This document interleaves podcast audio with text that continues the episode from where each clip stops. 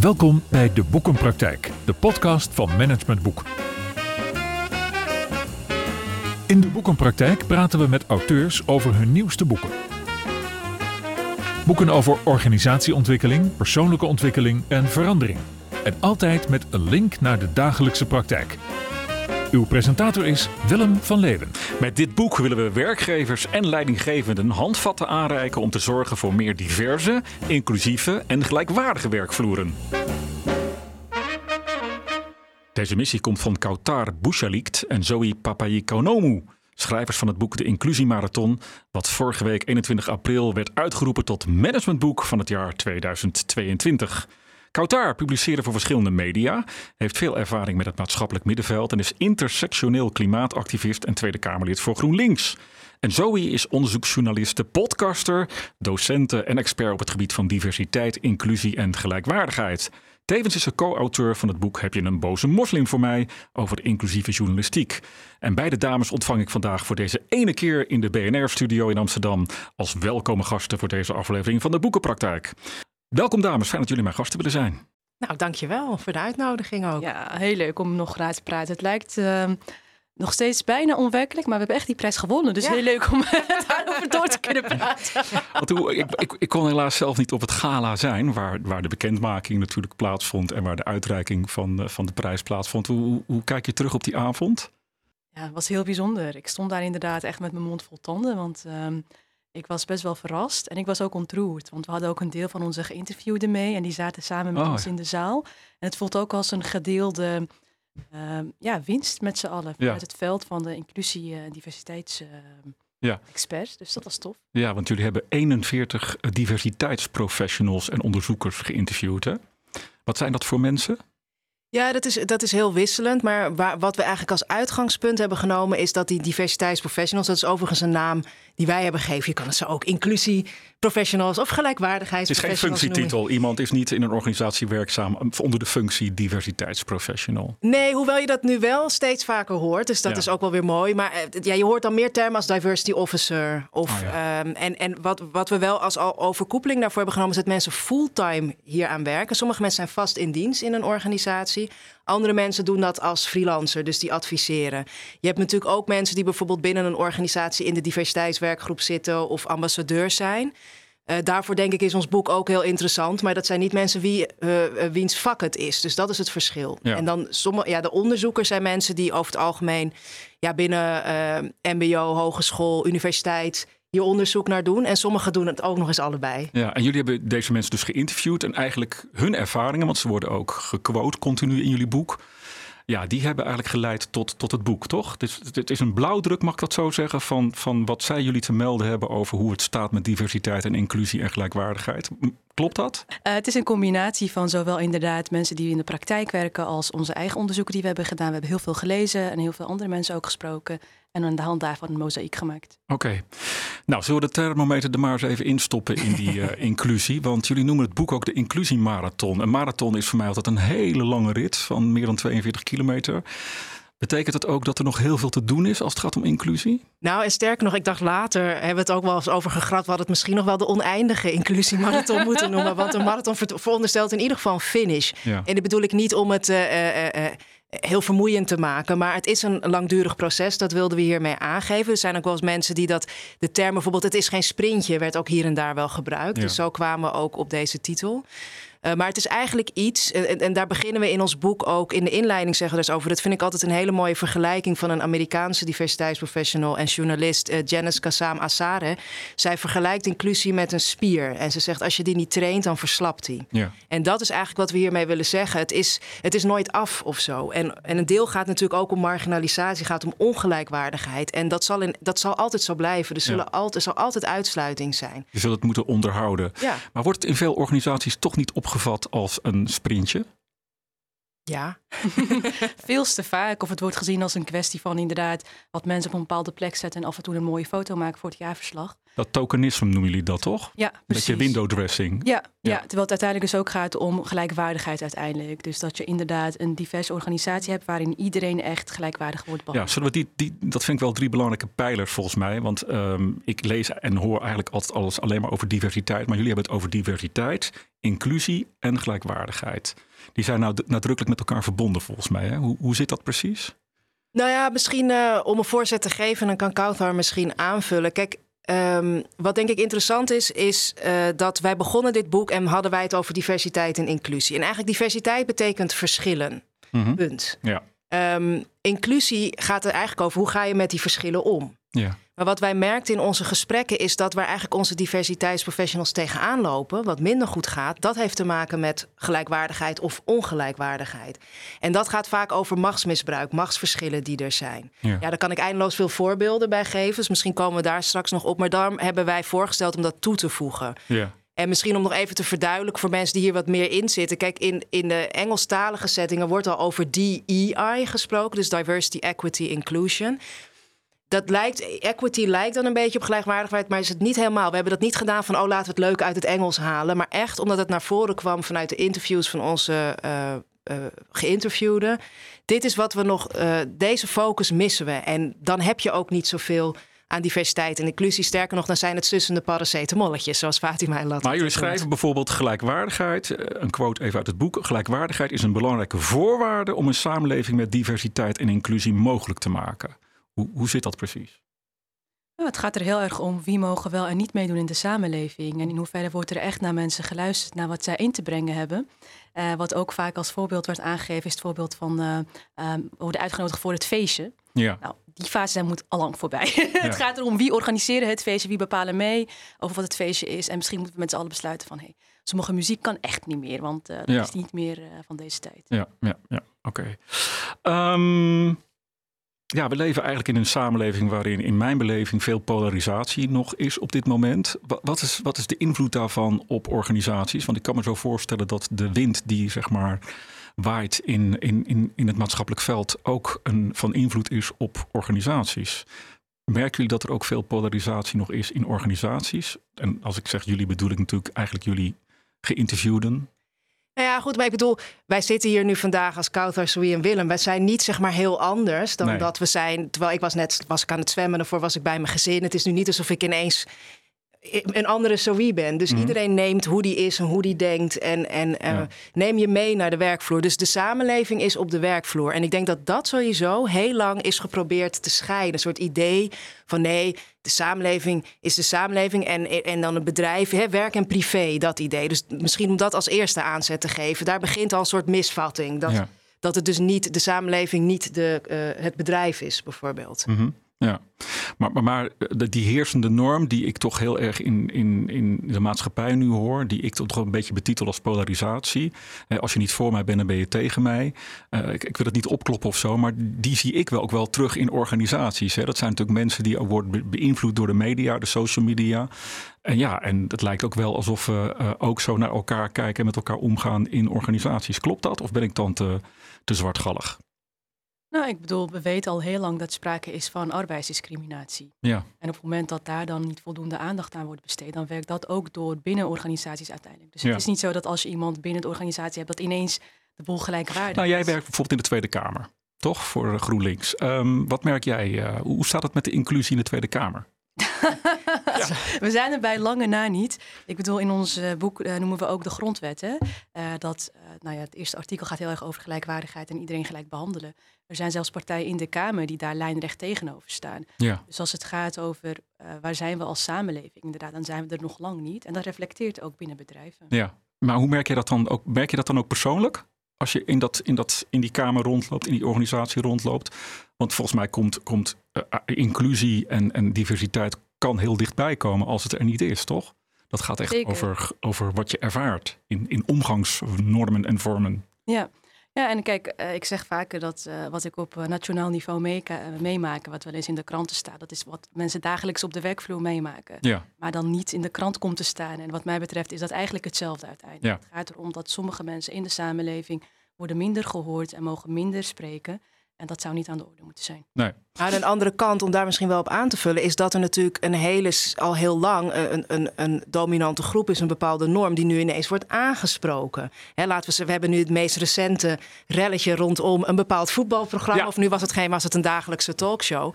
Maar um, het hele idee van uh, je moet alles kunnen zeggen, maar dan moet je ook tegen het antwoord kunnen. En dat zie je natuurlijk nu veel meer gebeuren. Dat veel meer mensen zich uitspreken tegen die ongelijkwaardigheid die er is. Nou ja, arbeidsdiscriminatie is daar een vorm van. Maar wat dacht je bijvoorbeeld van het loonschandaal? Dat noem ik bewust even loonschandaal en niet kloof. Want een mm -hmm. kloof veronderstelt, het is een schandaal dat mensen gewoon op basis van geslacht of bijvoorbeeld uh, biculturele achtergrond gewoon minder verdienen. Ja. Uh, of zoals een van onze geïnterviewden zegt, Astrid Elburg, dezelfde kennis is in een ander lichaam minder waard. Daar komen mensen tegen in opstand. En wat ik moeilijk vind aan, de, aan het woord polarisatie, is dat het veronderstelt dat ook dat gelijkwaardig is. Maar wat er ook nu gebeurt, is dat doordat die norm, daar wordt nu tegen aangeschopt. Daarvan mm -hmm. zeggen mensen, we pikken dit niet meer. En dan wordt gezegd polarisatie, maar het, de status quo kan altijd minder hebben. Dat gezegd hebbende, in organisaties wil je natuurlijk ook wel ervoor zorgen dat dat je zoveel mogelijk mensen meeneemt als je dit veranderproces ingaat. En ik snap ook wel op individueel niveau kan het soms best wel even ingewikkeld zijn als een organisatie zegt: hé, hey, luister, wij gaan veranderen. We gaan bijvoorbeeld een quotum instellen of we geven voorkeur aan. Ik noem maar even een bekend ja. voorbeeld. Dat andere mensen zeggen: van wat betekent dat voor mij? Dat kan ja. ik me heel goed voorstellen. En daar moet je natuurlijk wel aandacht voor hebben. Maar eigenlijk zeg je dus, als ik je goed begrijp, zoiets van: um, uh, er is een heersende norm. En het, uh, dat, die, die regeert eigenlijk de status quo. En het feit dat we daar nu toch met elkaar een beetje tegenaan beginnen te schurken, zorgt ervoor dat die eerste norm wellicht eens een keer gaat veranderen. Is dat wat je zegt? Ja, en dat doet ook een beetje pijn. Daarmee wil ik niet alles uh, goed praten met wat er misschien aan de, hè, hoe dat wordt gedaan. Maar het, het, het voelt sneller als pijn voor de norm, omdat ze het niet gewend zijn. Ja. En dat is denk ik wel belangrijk om je daarin te realiseren. Als je op wat voor manier dan ook met ongelijkwaardigheid te maken hebt. Uh, ben je al wat meer. Hoe, dat is natuurlijk niet leuk, maar je bent er wel meer aan gewend. Op het moment dat mensen nu ineens jou. Dat zag je heel erg in het begin toen witheid heel erg werd bevraagd. Nou, mensen die wisten niet wat ze overkwam. Huh? Huh, maar mijn huidskleur is toch gewoon? Dat was het eigenlijk. We hadden een, een, een en dat, dat app nog steeds door. Een, een, een, de, de roze of een beetje beige werd altijd als dat was huidskleur. Ja. Dus daar zijn we nu een beetje aan gewend. Maar in het begin, nou ja, denk aan Zwarte Pieten. Dat is ook een casus die we noemen. Mensen die wisten niet wat ze overkwam, stonden op hun achterste poten. Ja. En dat komt omdat je vanuit een minderpositie tegen de meerderheidspositie gaat. Ja. En dus dat, dus het is ook. En, en wat dat, maakt dan dat dat op een gegeven moment verandert? Want je ziet dat die discussie nu, nu toch echt wel kantelt, toch? Ja, dat vind ik wel een mooie vraag. Kijk, wat wij daar in het boek denk ik over zeggen is, en dat vind ik dus interessant aan die casus van Kick-Out Zwarte Piet. Zij hebben dus bewust, zij, zij, gaan niet, zij zijn niet gaan polderen. Hmm. En dat is een stevige keuze. Ik bedoel, ik ben zelf altijd misschien iets persoonlijk, werk ik iets meer vanuit verbinding. Maar ik kies er soms ook voor om te denken, ja, ik ga niet de hele tijd de norm overtuigen. Er komt een hele grote groep nieuwe generaties aan en ook huidige generaties, die hebben hier allemaal geen zin meer in. Nee. Dus die probeer je, ja, die willen, die willen een andere kant op. Dus je bent ook, denk ik, een beetje aan de verliezende hand als je daar helemaal niet in meegaat en alleen maar weer tegen terug ageert. Ja, oké. Okay. Um, zullen we even naar de stellingen gaan? Ik wil jullie graag drie stellingen voorleggen. En uh, de vraag is om in eerste instantie even te antwoorden met eens oneens. Ik ben wel benieuwd naar jullie beider mening. Hopelijk zit daar ook nog een beetje verschil tussen. Dat maakt het nog interessanter. En daarna is er uiteraard uh, uh, ruimte voor toelichting. Stelling 1. Het gebrek aan inclusie moet nog pijnlijker worden om er een constructieve beweging in te krijgen. Sorry. Oeh. Ik, ja, ik vrees misschien eens. Eens. Qatar? Ik vrees ook van wel. En dan pijnlijker specifiek voor mensen met privilege die het gewoon totaal nog niet doorhebben. Oké, okay, aan die kant bedoel je moet het pijnlijker Ja, worden. want de rest heeft wel genoeg geleden. Toch? Ja. Oh, sorry hoor. Ja. Ja, ja. Stelling 2. Omdat de heersende meerderheid in organisaties niet echt bereid is hun huidige belangen en privileges op te geven, is het bereiken van een echt inclusieve cultuur op de werkvloer een illusie. Oneens. Ook met de premisse. Het is niet altijd bewust niet willen. Oké. Okay. Stelling 3. De meeste leidinggevenden hebben onvoldoende capaciteit en zelfreflectie om echte diversiteit en inclusie op de werkvloer te realiseren. Eens. Ja. Dat we ons boek niet hoeven schrijven. Ja, ja daar komen we zo wel even op, hè, op die rol van die leidinggevenden. Jullie hebben het over inclusief leiderschap en het, toch wel het gebrek daaraan. Eerst even naar die eerste stellingen. Um, het gebrek aan inclusie moet nog pijnlijker worden om er een constructieve beweging in te krijgen. Is er wel voldoende urgentie in organisaties op dit moment? Ze kijken elkaar aan. Ja, ik zit te denken. Kijk, Moeten er misschien meer schandalen komen? Ja, klinkt misschien gek dat ik dat zeg, maar zo'n toeslagenaffaire bijvoorbeeld, om die even te pakken, uh, dat leidt er in mijn beleving wel toe dat, dat, er gewoon, uh, dat de media er meer bovenop komt en dat er meer ja, onbegrip ook in de samenleving ontstaat over de ongelijkheid en de discriminatie eigenlijk, ook op dat gebied. Wat ik zo uh, heftig vind aan dit uh, onderwerp ook is um, um, op het moment dat er zeg maar, uh, duidelijk wordt hoe grootschalig eigenlijk dit probleem is, dus dat toeslagenschandaal, maar ook institutioneel racisme bij de politie, uitsluiting en dergelijke. Pas als het heel groot wordt, dan pas is er meer aandacht voor. Terwijl mensen al super lang zeggen dat dit een probleem is. We hebben al heel veel onderzoeken gehad over racisme, discriminatie en uitsluiting. En zo je noemde net ook al het loonschandaal in plaats van de kloof. Dat weten we ook al super lang. Ja. Dus het gaat niet alleen over um, uh, waar is heel veel aandacht voor, maar waar is de bereidheid om die verandering op gang te brengen. Maar heeft dat niet met elkaar te maken? Ja, misschien denk ik terechtlijnig hoor, maar er komt aandacht op het moment dat er veel uh, schandaal is, helaas. Het is, ja, het is misschien een verkeerde wet, maar werkt die niet zo? Nou, ik vrees dat het misschien klopt, maar in principe zou het erom moeten gaan dat wij met z'n allen in een land leven waar we de grondwet uh, proberen te respecteren. En dat gaat ook over gelijkwaardigheid. Dus het zou niet moeten gaan over schandalen, maar over principes. Ja, dat ben ik met je eens. Maar volgens mij gaan we het niet helemaal redden met waar het over zou moeten gaan. Ik denk dat het ook goed is om te kijken waar het over gaat. En om daar dan te kijken wat erin verbeterd moet worden. Ik vind ook dat iedereen gewoon 100 moet rijden op de weg en uh, voor het rode stoplicht moet stoppen, maar het gebeurt niet. Nou ja, ja, kijk, ik zag wel, kijk, wat je ziet vanuit het boek is, hè, de, de Hale Gorashi, hoogleraar aan de VU, zegt bijvoorbeeld dat ze wel ziet dat bijvoorbeeld door iets als Black Lives Matters, um, het, het meer van een luxe vraagstuk naar een urgent vraagstuk is gegaan. En dat lijkt ook wel, als ik nou ja, ik ben hier professioneel dan 17 jaar mee bezig. Ik heb golven gezien. En dat is altijd wel, blijft altijd een stemmetje in mijn hoofd van... oké, okay, nu is er dan een golf dat, het, dat er meer aandacht voor is. Maar ik heb het ook diep tot dieptepunten zien kelderen. Ja. Ik denk wel dat ik, ik denk wel dat halen. Ik zie dat ook wel dat ik ook het gevoel heb dat, dat er echt wel iets is veranderd. Maar ik blijf altijd wel op mijn hoede. Omdat uiteindelijk, en dat is denk ik wat, daar sluit me echt bij Kauthar aan. Uh, het, is niet hetgeen wat, wat het structureel gaat maken als je alleen maar op schandalen uh, reageert. Want om een voorbeeld te geven, wat je ziet nu naar aanleiding van The Voice. Wat er gebeurt is dat um, er worden als een gek nu overal vertrouwenspersonen aangesteld. Nou, dat leidt aan de ene kant uh, ook aan ja, nou ja, bijna malafide opleidingen met vertrouwenspersonen die een hele korte opleiding krijgen en aan de slag gaan. Nou, dat, daar heeft ook niemand wat aan. Maar ook de functie vertrouwenspersoon. Je kan helemaal niet een klachtenstructuur en, en, en die hele discriminatie, antidiscriminatieomgeving op de schouders van een vertrouwenspersoon. Nee, maar dus het leidt soms ook heel erg tot. tot maar hele... die heeft ook nog, die heeft een, een inderdaad een, een, een, rol van vertrouwen. Dus die moet dingen bij zich houden. En die kan bijvoorbeeld niet naar een leidinggevend etablissement lopen en zeggen: jullie moeten eens wat anders gaan doen. het is iets, een totaal andere rol. Je bent signalerend en je bent eventueel ondersteunend. Maar je bent, uh, je bent niet de klachtenstructuur. En dat gebeurt nu wel. En dan wordt het een soort quick fix. En, daar, en dat is denk ik soms het, het, het, het gevaar in op, op de schandalen kunnen helpen. Uh, om, om de urgentie groter te maken, ja. mensen te doen zien. Maar het gaat erom, wat doe je ermee? Hoe bestendig je het? In plaats van dat je even snel laat zien, ik doe iets en dan ja. weer door. Ja, ja ik, ik, probeer er een beetje uh, wind in te krijgen, hè, zodat misschien de urgentie wat toeneemt. Een ander aspect zou kunnen zijn, weet ik niet, maar ik, ik merk het in mijn werkveld wel.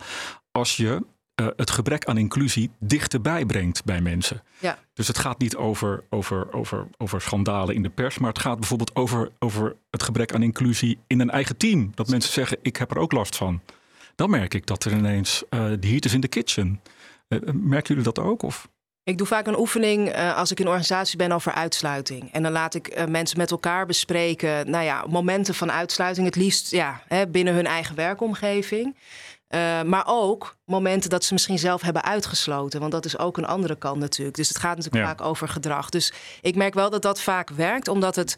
Het maakt het heel persoonlijk, laat mensen zelf nadenken. Plus, want dat gebeurt namelijk ook heel vaak. Heel vaak worden mensen die tot een minderheidspositie behoren ingezet. Die moeten dan hun pijnlijke verhaal gaan vertellen. Niet iedereen heeft er altijd zin in. Nee. Dus het maakt dit proces dan ook weer gelijkwaardiger. Ja, wat, wat ik hier ook wel weer bij heb, is um, ik denk dat veel mensen op een bepaalde manier uitsluiting hebben ervaren. Ik bedoel, het gaat ook over gender. In een vergadering, wie praat het meest? Nou, daar zijn ook heel veel onderzoeken over. En ik denk dus dat het heel goed is om dat ook persoonlijk te maken.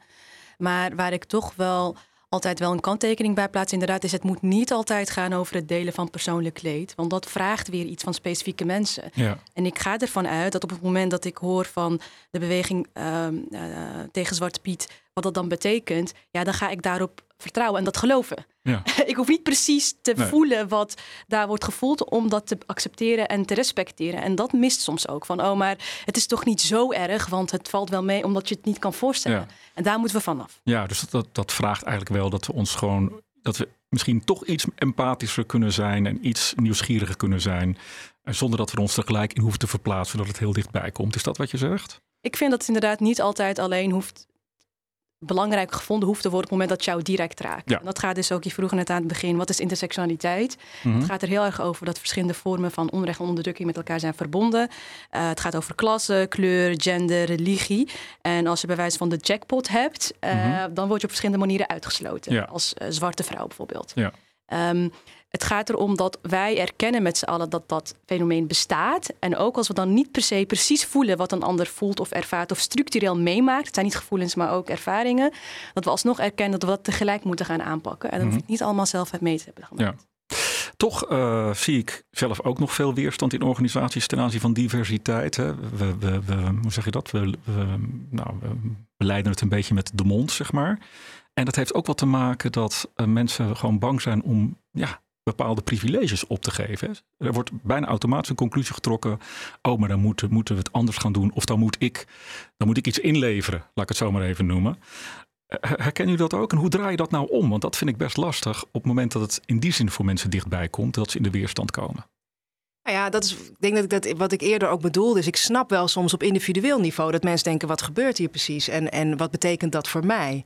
Dus dat, Dat is wat mensen altijd denken? Nou, gelijk. Ja. In die zin zijn, hebben we alle mensen een ego. Ja. Maar mensen willen, hè, ze willen hun bestaanszekerheid eh zeker stellen. Ja. Plus, en dat komt nog voor mensen die, nou ja, laten we zeggen, wat meer tot de norm bijvoorbeeld horen. De kans is groter dat, die, dat het ook wat nieuwer is voor ze, dat, dat het hierover gaat. Mhm. Dus ehm, dat betekent, vind ik, dat er een, wel echt een taak ligt bij een organisatie om, om mensen dit heel goed uit te leggen. Waarom bepaalde keuzes worden gemaakt.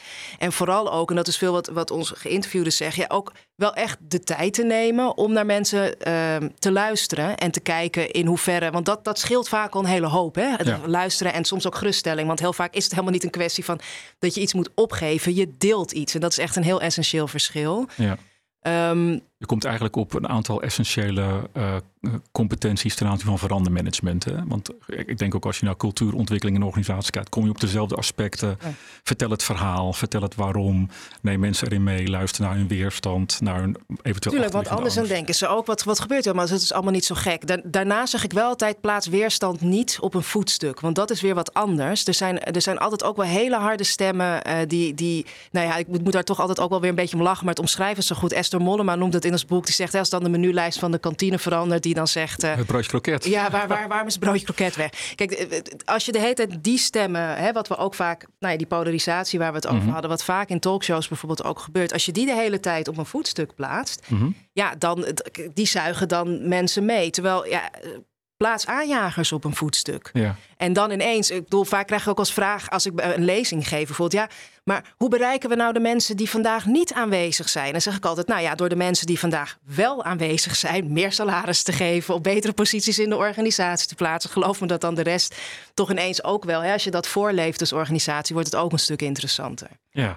Wat ik ook aan dit laatste punt interessant vind, wat sowieso juist aangeeft, het gaat ook om structuren inderdaad. Wie krijgen wat betaald? Wie krijgen het mooie kantoor? Wie worden achterin geplaatst? Wie krijgen een tijdelijk contract? Want dan is het inderdaad alleen maar pleisters plakken van ja, we doen iets met dit thema en er is ergens een apart potje voor.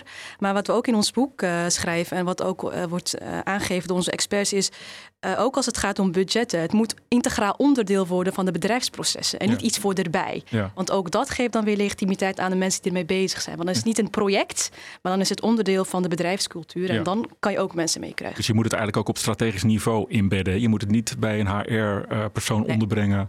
Schrijven jullie volgens mij ook, of wordt ook getipt. Maar breng het echt bij bestuur, bestuurlijk niveau niveau onder, zodat het onderdeel van het beleid blijft. En Ja. niet een afgerond projectje is. Zullen we even naar dat leiderschap gaan? Want op die derde stelling, eh, wat was het ook alweer? De meeste leidinggevenden hebben onvoldoende capaciteit en zelfreflectie om echte diversiteit en inclusie op de werkvloer te realiseren. Jij zei heel krachtig gelijk eens, Zobi, zag ik, ook non-verbaal. Is het zo slecht gesteld met onze leiders? Nou, mag ik daar even op losgaan dan? Ja, gaan we even. Even kijken, waar moet ik beginnen? Laat ik te beginnen te zeggen dat, maar dan spreek ik even voor mezelf, maar ehm, inclusief leiderschap is wat mij betreft, zoals dat dan in het Nederlands heet, een pleonasme. Dat is dubbel op. In wezen zou je het er niet voor hebben moeten plaatsen. Een van de mooiste citaten, maar dat is eigenlijk uit een eerder interview, vind ik ook weer van, van Fatima El Latik, is di- diversiteit gaat ook over helen. Er is gewoon een goed leiderschap, kwalitatief goed leiderschap, zou per definitie inclusief moeten zijn. Ja. Dus je zou het er eigenlijk niet voor moeten zetten. Dat we het er nu voor zetten, heeft er wat mij betreft mee te maken, omdat het, er moet iets gerepareerd worden. De manier waarop leiding geven nu is georganiseerd, ehm, is veel minder inclusief geworden. Ja, daar komt voor mij bij, dus ik kan van alles ook zeggen eh, over inclusief leiderschap. En ehm, ik hoorde laatst ook een mooie, de power paradox. Hoe hoger je komt, hè, hoe minder Mhm. empathie en dingen om maar zo hoog te komen. Ja. Maar daarnaast vind ik ook dat überhaupt ehm, leiderschap. ehm, we hebben dat tot een soort kapitaal gemaakt binnen organisaties. Hoe kan je doorgroeien in de meeste organisaties? Door manager en nog meer manager en nog meer manager. Heel veel mensen kunnen niet zo goed leiding geven. Zijn bijvoorbeeld vakinhoudelijk heel erg goed. Maar omdat zij graag ook vooruit willen in salaris, gaan ze toch een managementpositie. Maar wordt het ook niet een beetje, ja, dan ga ik het een, zo'n abstract woord als het systeem gebruiken. Maar wordt het ook niet een beetje door het systeem Zeker, dat in is het systeem. gehouden? Nee, maar dat is het ehm, systeem. inclusief leiderschap. Als ik denk aan leiderschap, dan kom ik dezelfde competenties tegen die jullie volgens mij hebben verwoord onder inclusief leiderschap. Eh, Oprecht luisteren, Precies. doorvragen, nieuwsgierig zijn. Ehm, maar ja, weet je, je- ja, je zegt het eigenlijk al. Eh, Het gaat mij vooral om de targets halen. Daar word ik op, op afgerekend, daar word ik op beoordeeld. Dus hoe, hoe- ja, Het zijn soms zelfs eh, manieren van gedragen en karaktereigenschappen. Wie neemt als eerste het woord? Wie praat het meeste? Wel, dat zijn niet per se altijd de mensen die het meest zinnige dingen te hoe zeggen. veranderen we dat dan, Qatar?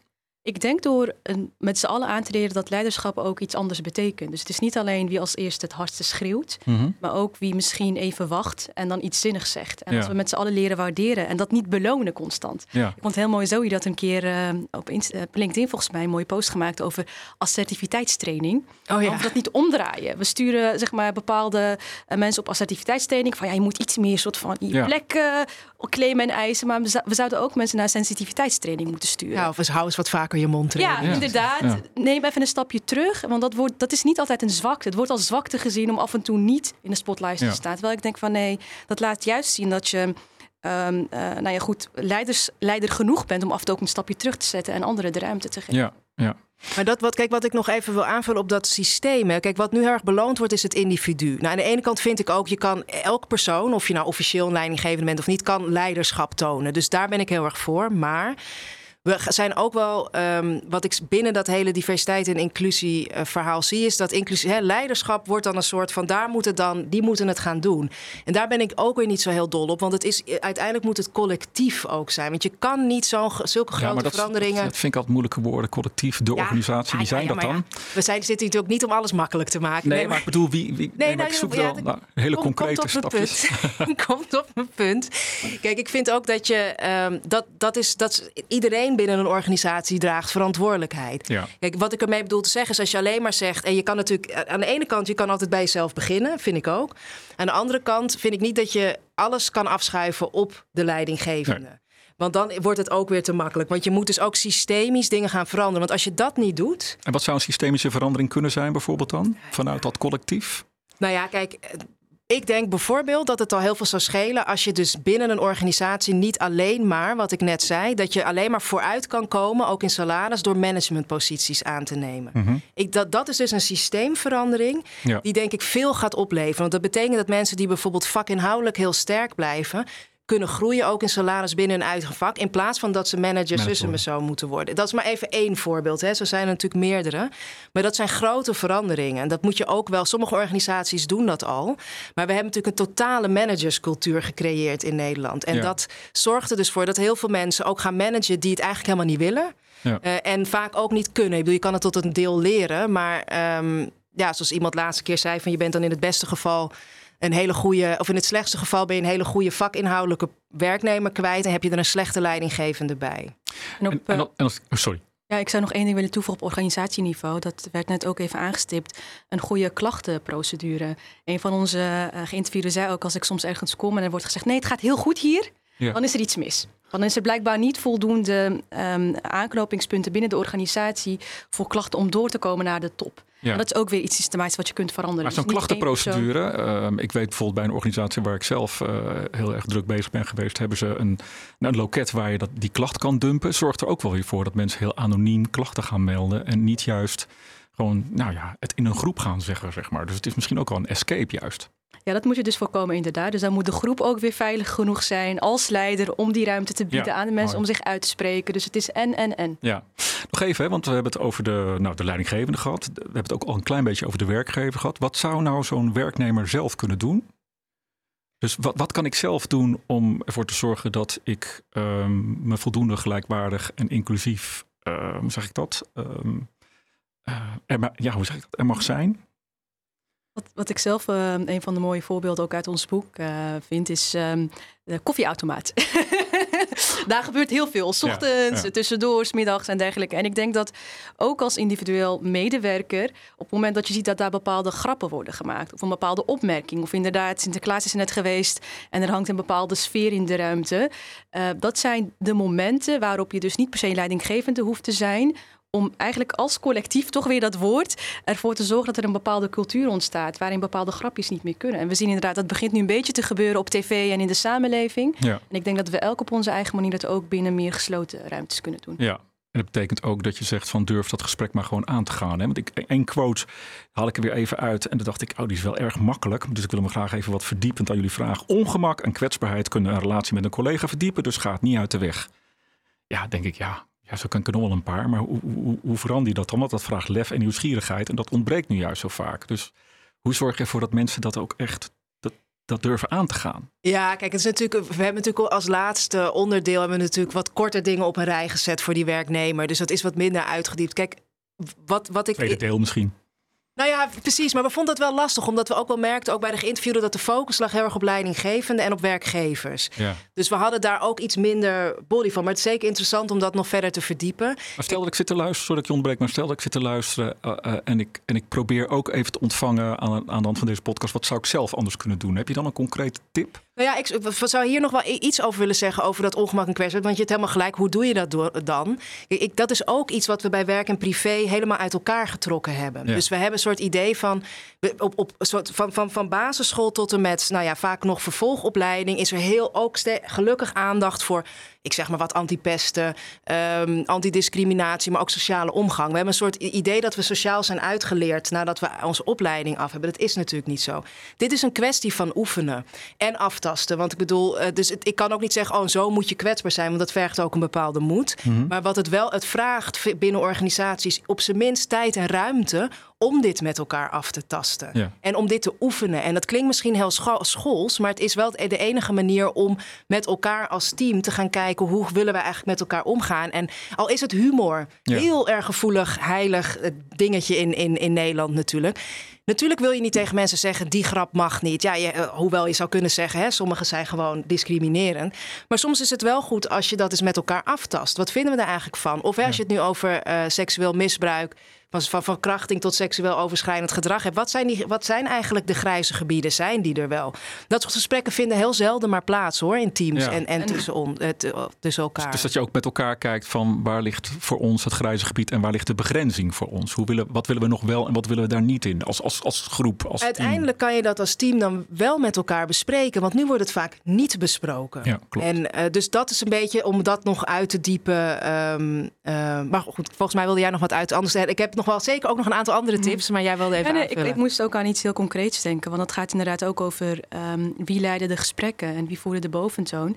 Ik weet nog dat ik dat een keer zelf heb meegemaakt en dat gaat dus ook over kwetsbaar durven opstellen. Um, mij wordt met enige regelmaat op vrij, uh, hoe zeg je dat? Mensen voelen zich heel vrij om mij dingen te vragen over mijn geloof. Mm -hmm. Van, oh, uh, hoe zit dat en dergelijke. Ja. En als ik de vraag terugstel, zijn mensen ineens heel verrast. Van, want ze zijn dan niet gewend om bevraagd te worden op ja. hun persoonlijke, inderdaad, ja. uh, geloofsovertuigingen of niet geloofsovertuigingen. En dat gaat dus ook over kwetsbaar opstellen. Van op het moment dat ik jou die vraag terugstel, soms ontstaat er een soort kortsluiting. Dat is voor mij heel interessant om te zien. Want uh, omdat een bepaalde groep minder bij de norm hoort, is er ook een bepaalde verwachting dat die dat maar allemaal kan uitleggen of, kan vertellen hoe dingen zitten en dergelijke. En uh, ja, soms heb ik daar zin in en soms niet. Ja, ik wil ook gewoon mijn werk kunnen doen. En dit soort gesprekken zijn dus ook heel belangrijk om te voeren. Dus wat Zoe zegt, het gaat om hele grote thema's die ook maatschappelijk spelen. Maar het gaat ook over hele persoonlijke zaken. Uh, en, en daarom wil ik het ook een beetje klein, klein maken. Dus ik ben ook nog wel nieuwsgierig naar, uh, want jij maakt het ook heel persoonlijk, dank je wel daarvoor. Uh, heb, heb je nog zo'n concrete tip? Nou ja, kijk, wat ik zelf bijvoorbeeld ook, zelf ook probeer te doen in mijn hoofd probeer te houden. Dat heeft soms ook met, kan met functie en met, met machtsverhouding ook te maken hebben. Maar vind ik ook voor elke individuele werknemer heel belangrijk ga eens een vergadering in en probeer niet zelf gehoord te worden, maar ruimte te maken voor anderen. Dat is ook zeker iets waar ik aan moet denken, want ik, kan, dat, ik heb ook in de media gewerkt. Dan leer je, je moet praten, praten, praten en gehoord worden. Dus ik ging in een soort over, en ik kan nog steeds veel praten, ik hou van praten. Maar, Doe je goed ook. Ja, maar ik weet dus ook van mezelf, ik kan daardoor ook andere mensen overheersen. Dus dat heeft natuurlijk en met zelfreflectie. En dat vind ik niet erg van mezelf. Ik weet het van mezelf. En ik weet daardoor dat ik ook ruimte kan in wegnemen bij anderen die minder snel dat woord pakken. Dus zip de lip, zo denk ik af en toe. En dat vind ik. Zo, ja, dat is wel iets wat ik vaak meegeef, ook als mensen een concrete tips vragen. Denk eens gewoon zelf na. Um, wat vaak je kwaliteit is, ja, ik kan goed praten, kan er soms ook voor zorgen dat je, uh, nou ja, die kwaliteit misschien eens kan delen door in mijn geval ook soms even je mond te houden. Ja, en misschien ook een beetje belonen dat, hè? Maar ik bedoel, als je uit de vergadering komt en je hebt niks gezegd, dan hoor je vaak van, nou, ik heb jou helemaal niet gehoord. Maar dat klinkt al een negatief. Van ik had je moeten horen, maar misschien juist wel van wat fijn. Dat wat heb fijn dat jij je mond. nou ja.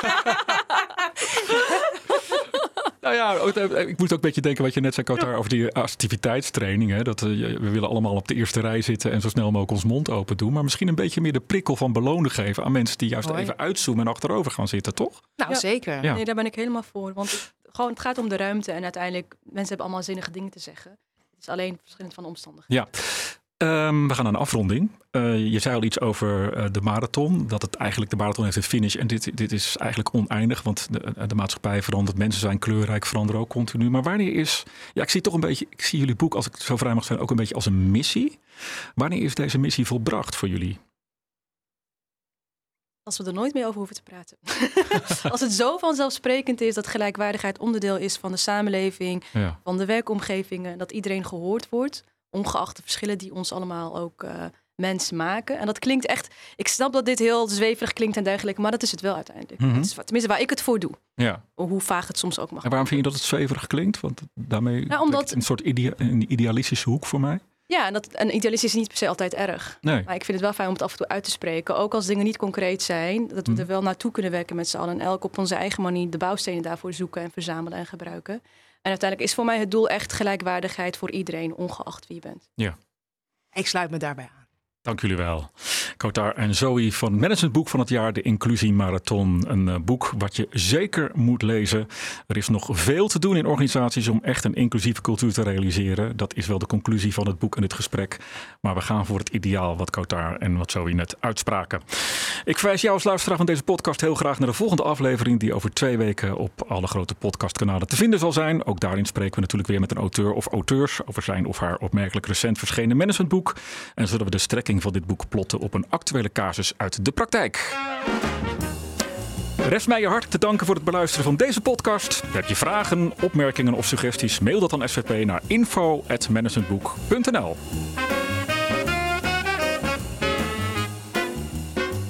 Tot zover de praktijk van boeken. Kijk voor meer afleveringen of een abonnement op de boekenpraktijk op managementboek.nl/podcast.